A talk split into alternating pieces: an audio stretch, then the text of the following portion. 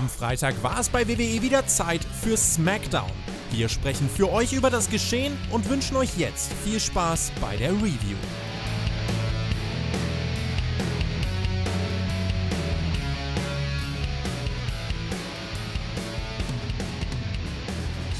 Der finale Stopp vor dem finalen Pay-per-View vor WrestleMania.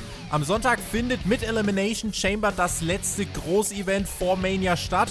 Unsere Vorfreude auf das Event und auf WrestleMania, die ist selbstverständlich grenzenlos und unsere Vorfreude auf diesen Podcast hier und heute, die ist ebenfalls grenzenlos. WWE hat uns nämlich mal zur Abwechslung auch mal wieder ein paar Legenden präsentiert. Eine alte Legende. Ja, nee, das bist du noch nicht, aber was nicht ist, kann auch werden. Chris ist bei mir. What's up? Ich wollte gerade sagen, jetzt kündigst du mich hier schon als Legende an. Was geht denn ab? Ja, einen wunderschönen guten Morgen. Die Vögel zwitschern bei mir ein bisschen. Aber die große Frage, die sich mir stellt, Tobi, was ist denn jetzt unser finaler Teamname? Ich habe geschaut, ähm, unter anderem auf YouTube, Crispy fand ich nicht schlecht. Und dann äh, auf, auf, auf äh, Patreon habe ich mal geschaut, da hat der Dex zum Beispiel geschrieben, TC oder 5-Sterne-Toaster. Alfie hat gemeint, auch 5-Sterne-Toaster, äh, bester Toaster müssen wir, glaube ich, in eine finale Abstimmung gehen, oder? Crispy und 5-Sterne-Toaster sind ehrlich gesagt meine Favoriten. Aber Leute, schreibt doch mal in die Kommentare.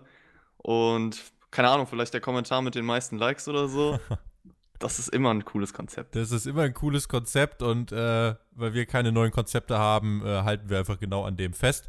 Ja, äh, SmackDown in dieser Woche. Also letzte Woche hat sich ja einiges getan. Wir sind jetzt extra hier morgens aufgestanden.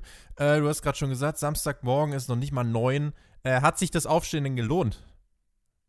Äh, hm, nicht wirklich. Also, ich will jetzt kein Gesamtfazit vorwegnehmen, aber die Show hatte leider auch nicht so viel mit Elimination Chamber am Sonntag zu tun. Also einige Teile.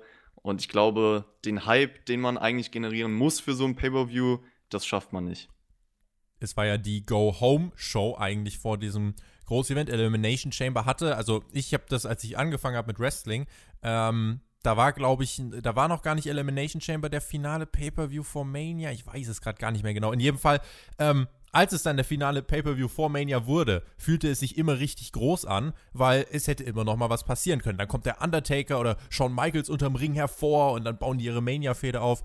Äh, ich glaube, etwaige Momente wird es nicht geben. Also 2008 ging das ganze Konzept los, dass man vor WrestleMania diesen Chamber Pay-Per-View sozusagen gebracht hat. Damals hieß es noch No Way Out.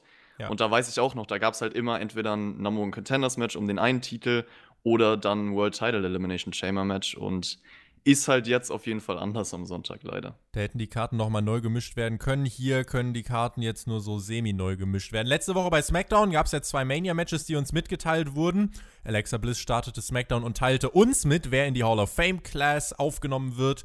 Und sie sprach auch über die Kabuki Warriors. Die Women's Tag Team Titel sollen ja brandübergreifend verteidigt werden. Ihr könnt ja aufhören, euch bei Raw zu verstecken. Wollten wir nur mal gesagt haben. Gucken, ob das der Aufbau wird äh, für ein Mania-Match. Wir ähm, gucken mal auf das, was da noch passiert ist. Kevin Nash, X-Pac und Scott Hall, die NWO, wurden vorgestellt und äh, da haben sich natürlich alle in der Halle gefreut. Guck mal, Chris, Legenden, geil! Super! Und äh, besonders X-Pac hat sich richtig wohlgefühlt, oder? Ich weiß ja nicht. Also, it, it, generell dieses Segment, also den hat man halt wahrscheinlich im Voraus gesagt, Leute, geht halt mal raus und hier sagt man das und das und das. Und dann hat, also alles war irgendwie komisch hieran. Nikki Cross wollte dann ein Selfie machen, machte sie auch. Naja, also ich weiß nicht, ob sie ein Selfie gemacht hat. Sie ist ja eigentlich nur mit dem Handy hin und her geschaukelt. Ja, vielleicht hat sie ein, für so ein Instagram-Boomerang-Ding gemacht. Ja, das kann natürlich okay, sein. Okay, Boomer. Alexa meinte dann, äh, wie nennen wir dich denn eigentlich? Sean? X-Pac? Er meinte, nennt mich einfach Hall of Famer. Einer der größten Rivalen der NWO ist ja momentan der Universal Champion Goldberg. Ähm, oder was heißt momentan? Es war ja der, äh, er war einer der größten Rivalen der NWO und er ist momentan Universal Champion. Das musst du dir auch mal auf der Zunge zergehen lassen. Goldberg 2020 und die NWO 2020. Wir haben ja auf, ähm, weil wir gerade Patreon angesprochen haben, wir haben ja so ein bisschen nach Formaten gesucht, weil wir wollen ein exklusives äh, weiteres Patreon-Format dann äh, langsam mal auf die Beine stellen. Und ich habe so eine Raw vs. Raw Review einfach mal reingeworfen, wo wir einfach mal so die Monday Night Wars äh, einmal durchgehen, wirklich Woche für Woche und mal schauen, was WWE und WCW da auf die Beine gestellt haben. Kevin Nash äh, und Goldberg sind da ja nicht ganz egal, wenn es darum geht. Krass, wie die im Jahr 2020 sich immer noch im Mainstream gehalten haben. Ich fand es auch witzig, dass Kevin Nash gesagt hat, er weiß nicht mehr, dass er Goldberg besiegt hat, aber Roman Reigns hat ihn anscheinend noch angerufen vor einer Woche und nach Hilfe gefragt. Also ich denke mal, dass er das schon irgendwie erwähnt hat. Warum sollte er ihn sonst anrufen? Und ja, ansonsten gab es ein paar dumme Sprüche von NWO. Scott Hall hat ein bisschen über Goldberg gelacht. Nikki Cross fand ich auch Fremdscham, also das, das war nichts.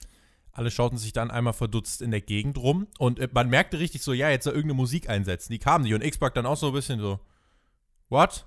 Und plötzlich ertönte dann die Musik von Nakamura. Äh, der kam dann mit Sami Zayn und Cesaro heraus. Zayn agierte wieder als der Wortführer, wollte über die Zukunft sprechen. Kevin Nash meinte, für Seth Rogen nach zwei Wochen Darmgrippe hast du einen ganz schön großen Mund. Und der beiden Dreier-Teams. Zayn zog sich dann zurück und meinte, wir schenken euch keine Headlines. Wir sind nämlich fokussiert auf Elimination Chamber. Da werden wir Braun Strowman besiegen. Ja, dieser Strowman kam dann auch heraus. Cesaro versuchte sich an der Attacke, prallte an Strowman ab wie eine Schmeißfliege. Auch Nakamura flog kurzerhand dann äh, von Strowman in die Barrikade. Im Ring Sami Zayn dann im Sandwich zwischen Strowman und der NWO. Zayn versteckte sich hinter Alexa Bliss, rannte dann weg. Strowman warf alle möglichen Möbel aus dem Ring hinterher und meinte dann, bei Elimination Chamber werden alle drei von euch ähm, diese Hände getten. Und Jungs, wisst ihr was? It's gonna be too sweet. Heidewitzka freue ich mich auf Sonntag. Ich weiß wirklich nicht, wie man die drei ansatzweise ernst nehmen soll. Also theoretisch hätte man das Segment ja nutzen können, um sie noch mal ein bisschen zu stärken. Also theoretisch hätte man auch die N NWO abfertigen können. Aber im Endeffekt war es dann halt so, dass sie wegrennen vor diesen und dass es so der typische WWE-Humor war. Also hat für Sonntag nichts gebracht und das Segment hat mich auch leider null unterhalten, muss ich sagen. Am Sonntag werden wir uns ja dann live hören, beziehungsweise in der Nacht von Sonntag auf Montag, wenn yes, die Elimination Chamber stattfindet. Das ist der Grund, warum ich, warum ich noch halbwegs Lebensenergie habe, weil ich weiß, wir werden uns nach diesem Pay-Per-View hören. Also Live-Review hier bei Spotfight. Direkt nach dem Event, nach Elimination Chamber, könnt ihr euch schon mal dick rot im Kalender markieren. Eigentlich müsst ihr das Event gar nicht gucken, ihr müsst uns dann nur um 5 Uhr hier zuhören. Ja, äh, ansonsten, ähm, man hat ja, ich glaube, das habe ich letzte Woche schon erwähnt, ne? man hat gar nicht erklärt, äh, wer kriegt eigentlich den Titel, wenn Strowman gepinnt wird. Aber ich denke mal Nakamura einfach, weil, keine Ahnung, er war der Champion und es stand ja so im Vertrag und die zwei helfen jetzt nur. WWE sieht sich dazu gar nicht genötigt, weil der blöde Zuschauer fragt schon nicht nach und wenn hat er halt Pech, soll er halt fressen und am Sonntag werden wir, glaube ich, sowieso einen Sieg von Braun Strowman fressen. Ein Women's Tag Team Match stand auf dem Programm. Lacey Evans und Naomi traten an gegen Bailey und Sasha Banks. Naomi holte sich fast nach einem Sunset Flip den Sieg, aber Bailey unterbrach das Ganze in letzter Sekunde und ähm, sorgte dann auch kurz zum Finish für Ablenkung. Double Knees von Banks in der Ringecke und das reichte zum Pin gegen Naomi und damit zum Sieg in sieben Minuten. Ja, das Match war so lala, also ich glaube nicht erwähnenswert. Naomi hat letzte Woche den Pin geholt und jetzt hat sie verloren. Ich glaube, man weiß selber nicht, in welche Richtung diese Division driftet. Und das haben wir ja auch schon angesprochen, dass man keinen Plan hat, was da in Richtung WrestleMania los ist. Das Interessanteste an dem Match fand ich sogar noch das Bildrauschen währenddessen. Das hat man ja auch schon ein bisschen aufgezogen. Ja. Was kannst du dir darunter vorstellen? Dahinter verbirgt sich, ich hoffe, ich äh, verärgere jetzt keinen, äh, dahinter verbirgt sich Mustafa Ali, aber jetzt auch schon seit, ich weiß nicht wie vielen Wochen. Ähm, ja, denke ich auch. Ist jetzt nicht so das ganz große Comeback. Leider. Aber man kann mich gerne eines Besseren belehren, aber es ist jetzt nicht so, dass ich da jetzt vor Freude äh, hier auf und ab wippe. Nee, muss ich auch sagen. Also ist wahrscheinlich halt so, dass man auch keinen Plan für ihn hat, wenn er dann zurückkommt, irgendeine große Story. Das wäre nochmal was anderes, aber ajo, was soll man machen? Ansonsten, äh, ja, das Match, äh, sieben Minuten Hausshow-Match. Tatsächlich wüsste ich jetzt auch nicht, was ich dazu noch sagen soll. Kofi, Kingston und Big E waren Backstage, sprachen über Kofi Mania. Äh, Kofi meinte, das war der größte Moment meiner Karriere. Dafür habe ich dem WWE Universe zu danken. Aber wir müssen jetzt auch mal nach vorne schauen. Da liegt das Gauntlet-Match vor uns. Das gewinnen wir und dann werden wir zum achten Mal in der Chamber den Tag Team Championship-Titel gewinnen. Sheamus kam zu seinem Entrance heraus traf auf Apollo Crews. Der sprach äh, vor seinem Match nochmal mit Shorty G. Der bat ihm nämlich Hilfe an. Shorty G hat übrigens beim Wrestling Observer Award äh, den Preis für das schlechteste Gimmick bekommen. Dafür kann er relativ wenig, aber äh, fand, ich, fand ich ganz krass. Und ich glaube, er war auch Most Underrated Wrestler. Ähm, Cruz lehnte die Hilfe ab von Shorty G. ging raus, verlor gegen Sheamus in 60 Sekunden und Corey Graves und Michael Cole sprachen darüber, Mensch, das ging ja eine ganze Weile. Also am Anfang war Apollo ja sogar ganz gut dabei. Chris, eigentlich war es auch kein Squash-Match, das war eine Aufbauniederlage. Ja, aber fand ich eigentlich in Ordnung. Also Seamus hat sich trotzdem relativ schnell den Sieg geholt, so wie es sein sollte. War trotzdem ganz unterhaltsam für die Zeit, das Match.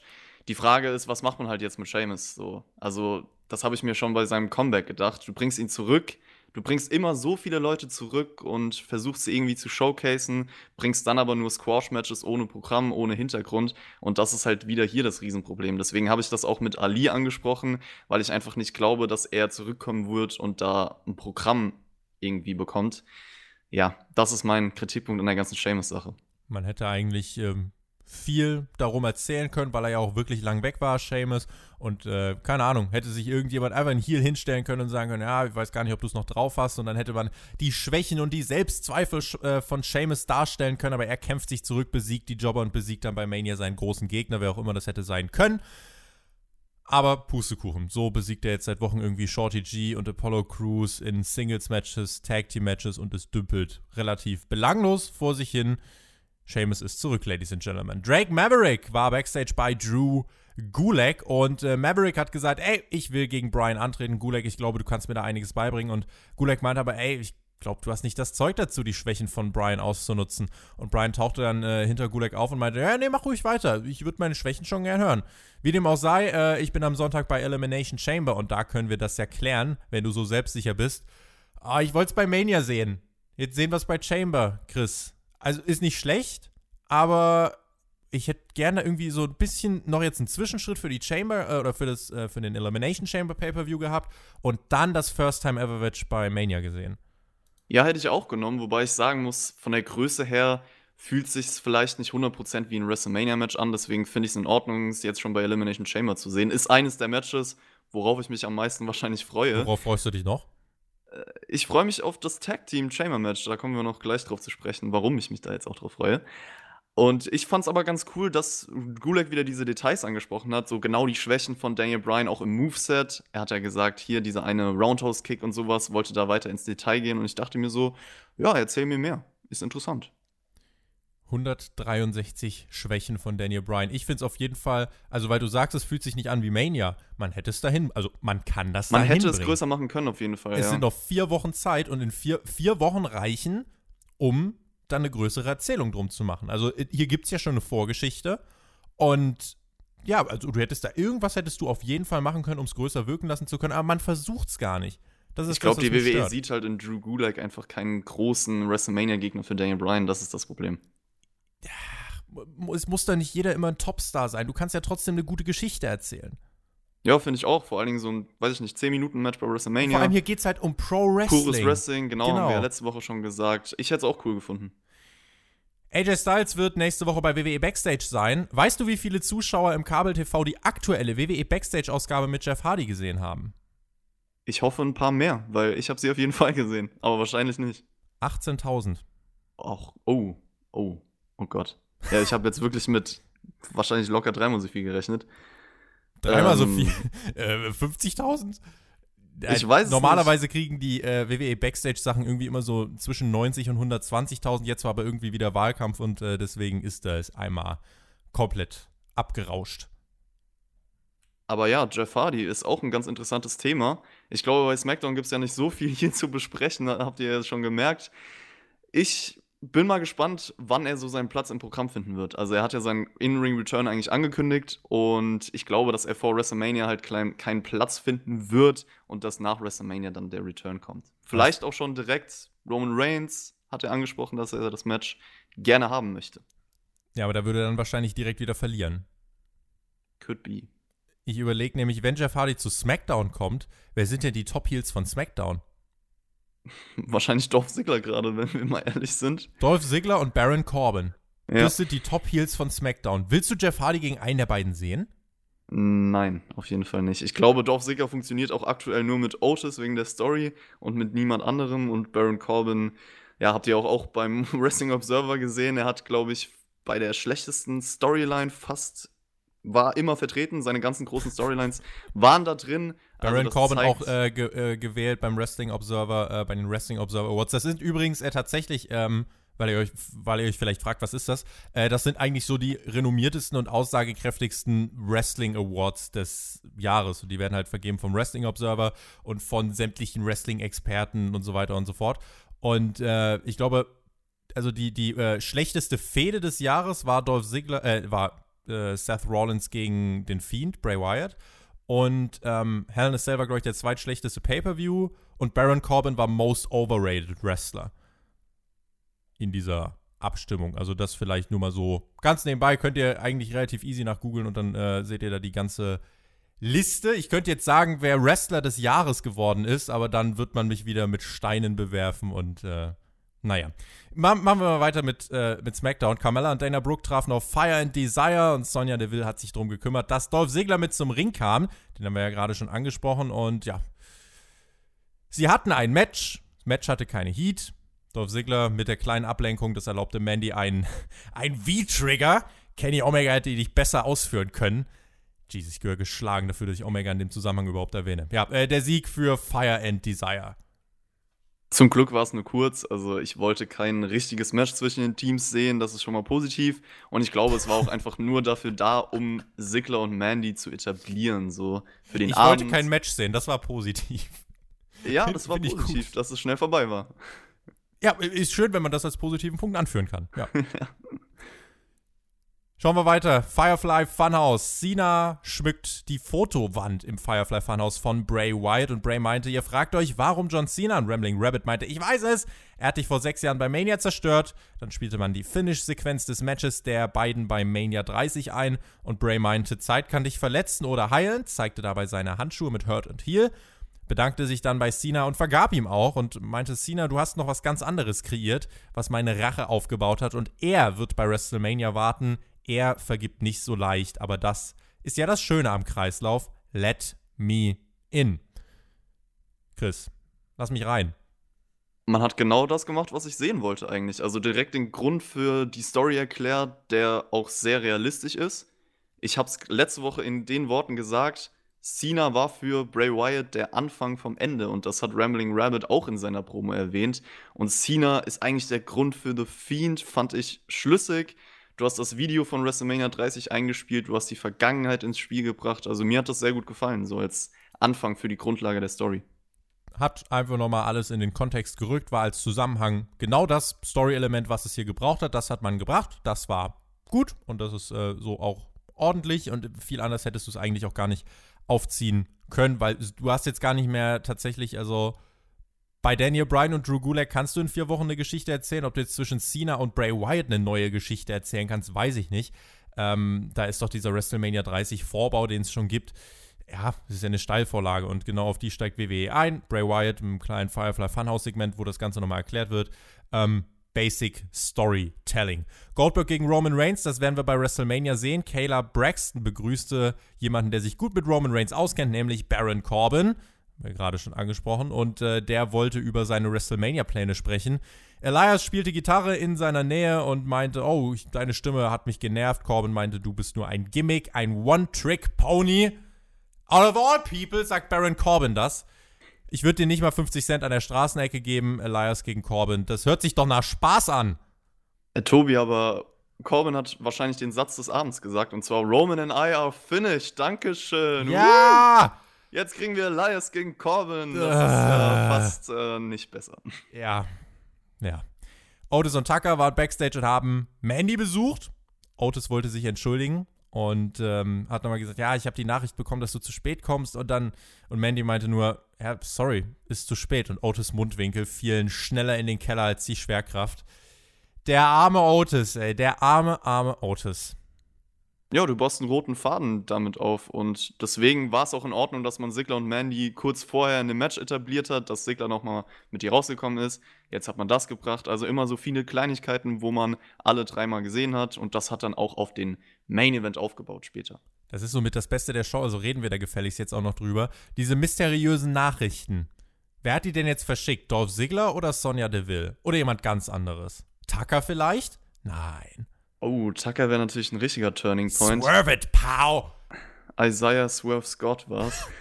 nee, kein, ich würde sagen Sonja Deville, also die einfache Variante, dass man da auch wirklich mit den Heel- und Face-Rollen weiter so spielt. Also ich glaube, dass Heavy Machinery einfach das typische Face-Team bleibt und Tucker da nicht irgendwie gegen Otis turnt.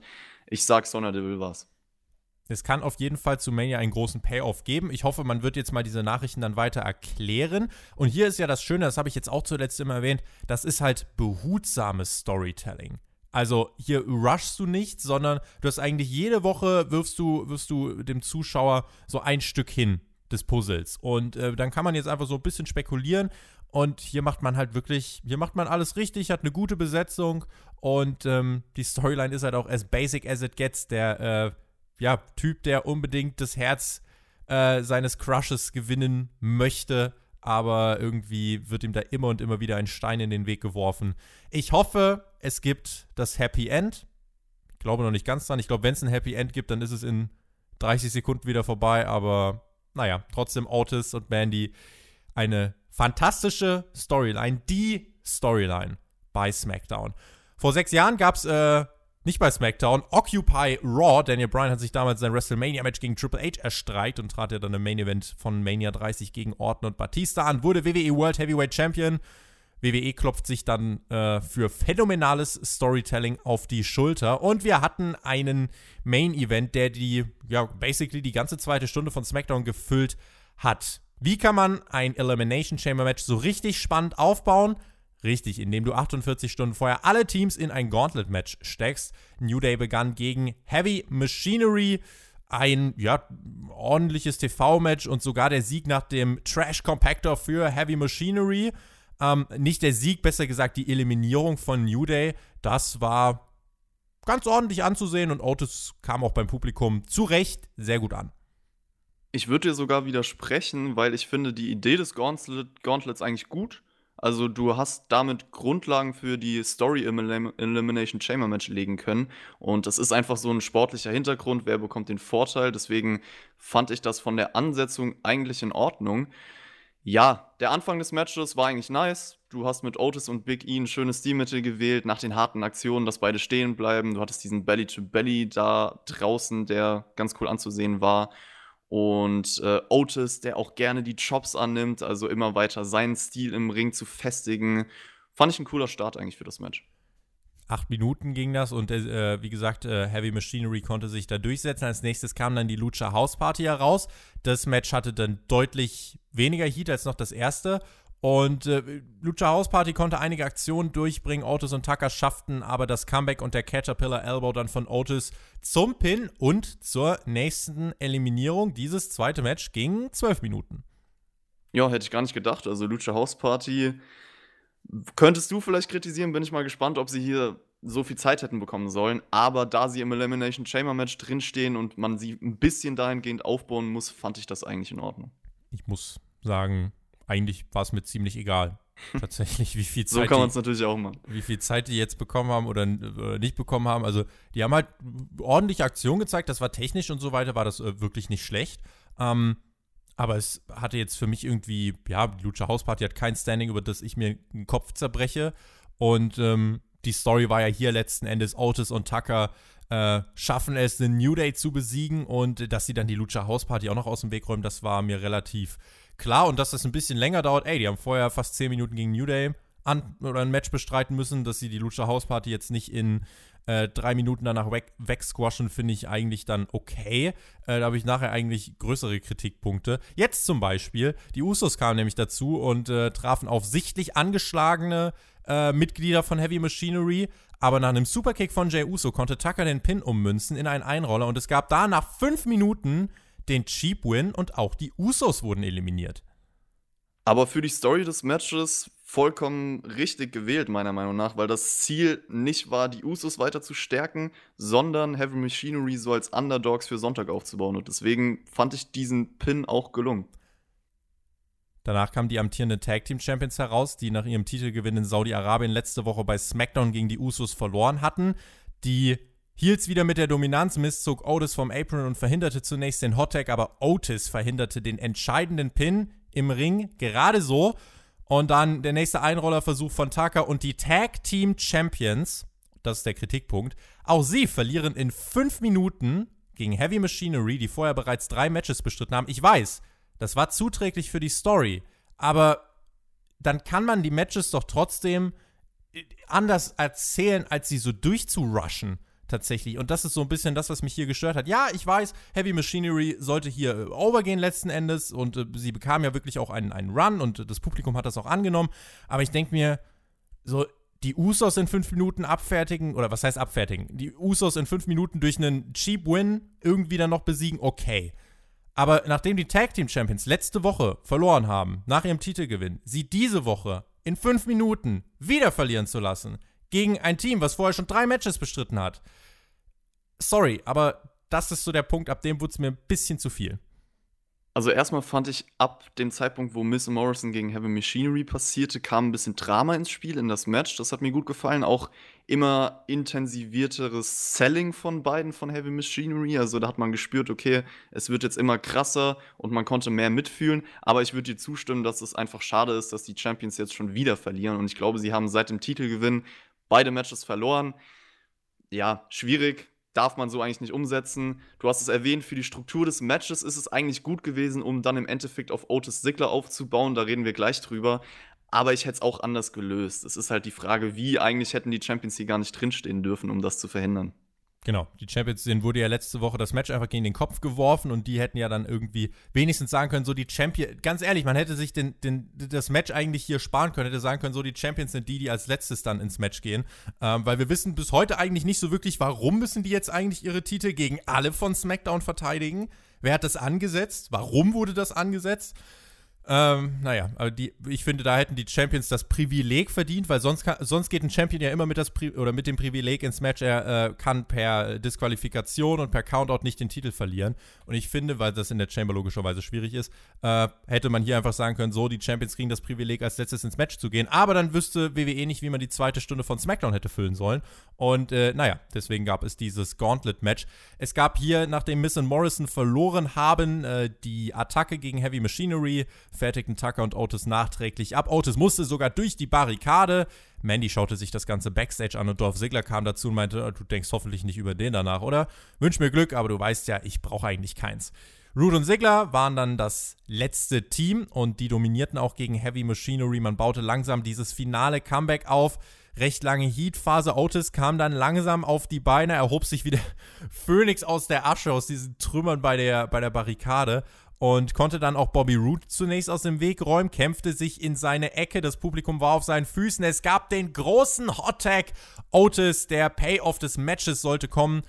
Otis zeigte einige Comeback-Spots, wurde von Root geschlagen, tanzte nach jedem Schlag und das Publikum und die Kommentatoren feierten ihn für diese Aktion. Dorf Ziggler dann mit dem Blind Tag. Otis setzte eigentlich zum Caterpillar Elbow gegen Root an, aber dann der Superkick von Dolph Ziggler, der holte sich damit den Sieg. Der maximale Payoff wird verzögert. Es gab den maximalen Tiefschlag für Otis. Und nach knapp 43 Minuten gab es den Sieg für Sigler und Root, die damit als letztes Team ins Chamber-Match am Sonntag gelassen werden.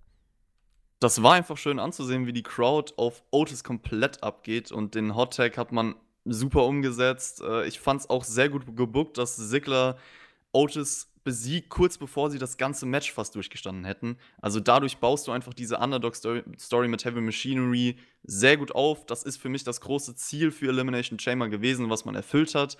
Und ich würde sogar behaupten, ich kann mir vorstellen, bei Elimination Chamber passiert ungefähr genau das Gleiche, nur dieses Mal mit dem Happy End schon für Heavy Machinery. Du das hast den maximalen Payoff angesprochen. Glaubst du, dass damit nee, wartet man bis Du kannst bis mir nicht erzählen, dass Miss und Morris nach acht Jahren die Titel gewinnen, nach zehn Tagen wieder verlieren. Ah, sorry, aber dann kannst du die Titel eigentlich auch irgendwie einschmelzen zu blauen Medaillen oder so. Ja, ich würde es aber auf jeden Fall so machen, dass Miss und Morrison gegen Heavy Machinery so das letzte Match ist. Ich glaube tatsächlich, bei Elimination Chamber wirst du basically also das hier einfach. Teams. Ich glaube, bei Elimination Chamber wirst du basically das einfach nochmal sehen. Und am Ende ja. aber werden Miss und Morrison gewinnen. Äh, vielleicht, äh, vielleicht gibt's schon ähm, gibt es die Eliminierung von, von äh, Otis gegen Sigler oder so. Ich weiß auch gar nicht, muss man beide eliminieren? Muss man nur einen eliminieren? Das Event ist in zwei Tagen und wir kennen nicht mal die Regeln für diese Chamber. Wie waren das bei der ersten Tag Team Chamber? Musste man nur einen eliminieren oder beide?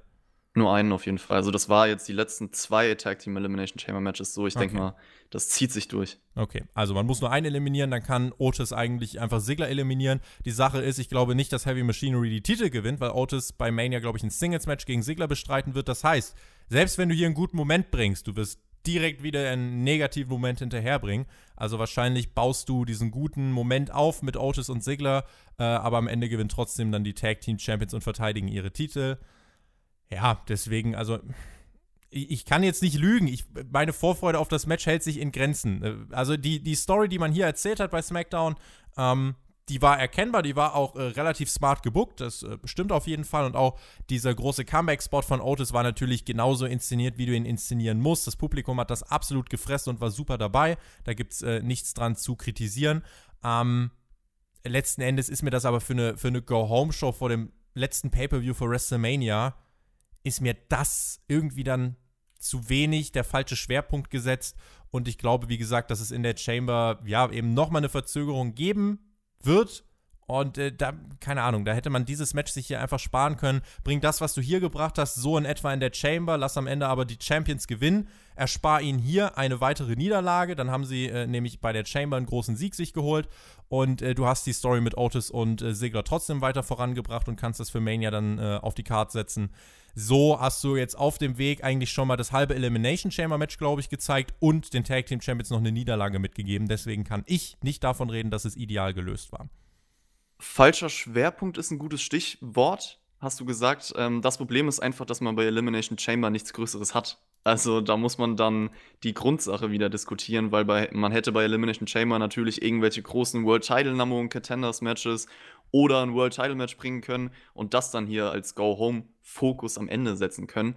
Aber ja, dadurch, dass man die Card so umgesetzt hat, finde ich es in Ordnung, den Tag-Teams hier den Spot zu geben. Und ich finde es auch in Ordnung, dass man dieses Match gebracht hat, weil wir haben beide gesagt, es gab im Vorfeld jetzt nichts, worauf man sich irgendwie Storyline-mäßig freuen kann. Und ich finde, dass du hier eine Grundlage Storytelling gelegt hast. Deswegen fand ich auch das Match gut. Das hat mir gut gefallen. Und es hat meine Vorfreude auf dieses Elimination Chamber Match, bin ich ehrlich gesteigert, weil ich glaube, dass man dadurch mehr umsetzen kann jetzt. Welche Story gibt es in diesem Match außer Segler gegen Otis? Ja, es ist halt die Underdog-Story von Heavy Machinery, aber du hast mit New Day und Usos auch noch zwei Teams, die in der Vergangenheit viel miteinander zu tun hatten. Das ist auch eine Story, die immer irgendwie da ist, die man im Hinterkopf hat. Die hätte dieses also, Match hier nicht gebraucht. Nee, das stimmt. Aber dieses Match ist gut gewesen, trotzdem für Heavy Machinery meiner Meinung nach, um sie als Underdogs zu etablieren für das Match. Ich lass dich mal in Ruhe. Genauso wie Kofi Kingston vor Elimination Chamber letztes Jahr.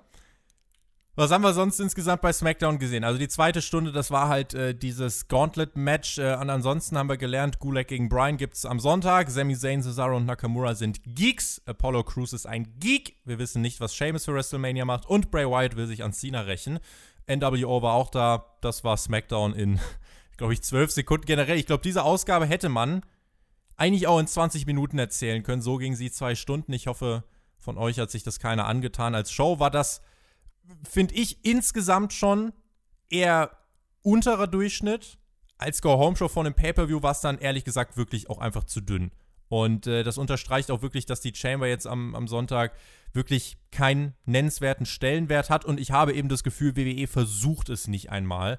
Und ähm, das ist eigentlich, ich weiß nicht, so ein gewisses Level von Arroganz vom größten Wrestling-Promoter dieser Welt. Ähm, der übrigens, ich kann nochmal die Wrestling Observer Awards einstreuen, äh, WWE wurde zur schlechtesten Promotion des Jahres 2019 oder wurde so gewählt mehr oder weniger. Äh, und tatsächlich, auch wenn du dir so die Match of the Years und so weiter anschaust, selbst was Matchqualität angeht, war WWE im Jahr 2019 relativ schwach.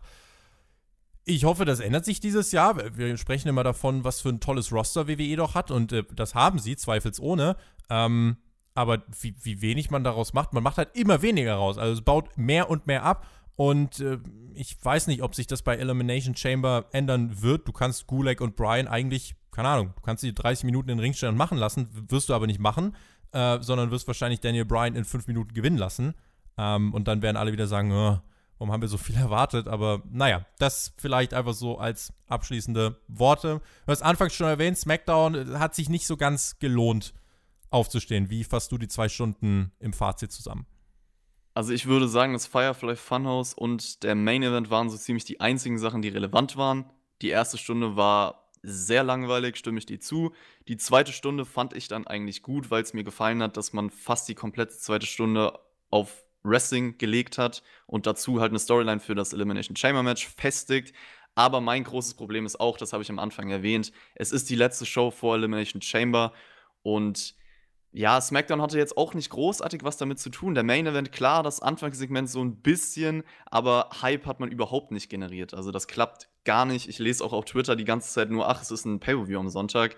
Und äh, da kann man vielleicht auch nochmal drüber sprechen, dass die Saudi-Arabien-Show sehr fragwürdig war beziehungsweise die, falsch die Zeitabstände einfach. Ja. ja. einfach falsch platziert. Also du hast jetzt, glaube ich, zwei Wochen später ein Pay-Per-View und es war eigentlich logisch, dass eine Nicht Show irgendwie. Wochen. Tatsächlich, also ja. Äh, der Super Show Stimmt, war letzte Woche, Woche Donnerstag, genau. sind zehn Tage. Genau. Und es war klar, dass eine Show da irgendwie schadet von. Und das ist nun im Endeffekt Elimination Chamber gewesen, weil bei Saudi-Arabien mehr passiert, auch wenn die Saudi-Arabien-Show halt leider auch ein absolutes Desaster war. In diesem Sinne, würde ich sagen, vielen lieben Dank fürs Zuhören. Das war die SmackDown Review. Wir könnten das Ganze jetzt noch weiter strecken wie ein Kaugummi. Äh, machen wir aber nicht. Wir sind nicht WWE und deswegen äh, beenden wir das Ganze jetzt, weil wir nichts mehr zu erzählen haben.